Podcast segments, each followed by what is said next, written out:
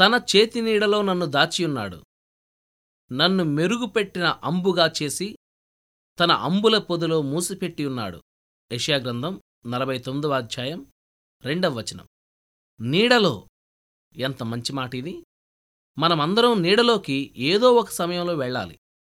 ఎండ కళ్ళను మిరుమిట్లు గొలుపుతుంది. కళ్ళు దెబ్బతింటాయి.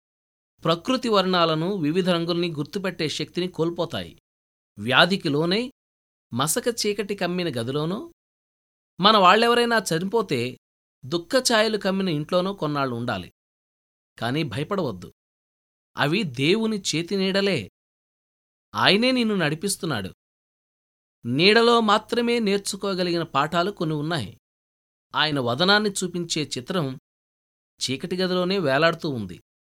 చీకటిలో ఉండి ఆయన నిన్ను ప్రక్కకి నెట్టేస్తాడని అనుకోవద్దు సుమీ. నువ్వింకా ఆయన అంబుల పొదిలోనే ఉన్నావు.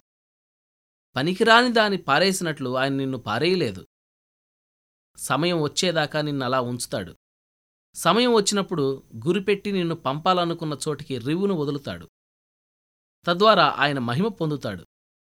నీడల్లో ఒంటరితనంలో కాలం గడుపుతున్న వార్లారా అంబుల పొది విలుకాడి వీపుకి ఎంత గట్టిగా కట్టేసి ఉంటుందో తెలుసు కదా?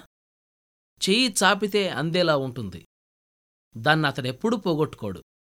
కొన్ని సందర్భాలలో చీకటి స్థితిలో ఎక్కువ ఎదుగుదల ఉంటుంది. మొక్కజొన్న ఎండాకాలపు వెచ్చని రాత్రుల్లో పెరిగినంత వేగంగా మరెప్పుడూ పెరగదు. మధ్యాహ్నపు టెండలో దీని ఆకులు వంకీలు తిరిగి ముడుచుకుపోతాయి. కాని ఏదన్నా మబ్బు సూర్యుణ్ణి కమ్మగానే తిరిగి తెరుచుకుంటాయి. వెలుగులో లేని శ్రేష్టత కొన్నిసార్లు నీడలో ఉంటుంది. ఆకాశంలో రాత్రి వ్యాపించినప్పుడే నక్షత్రలోకం మన కళ్ళకు కనిపిస్తుంది. సూర్యరశ్మిలో వికసించని పూలు కొన్ని రాత్రివేళ విరబూస్తాయి.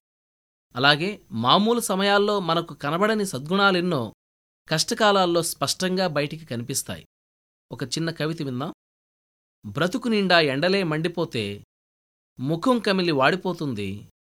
చల్లని చిరువాన జల్లులు పడితే అది నవజీవంతో కళకళ్ళాడుతుంది.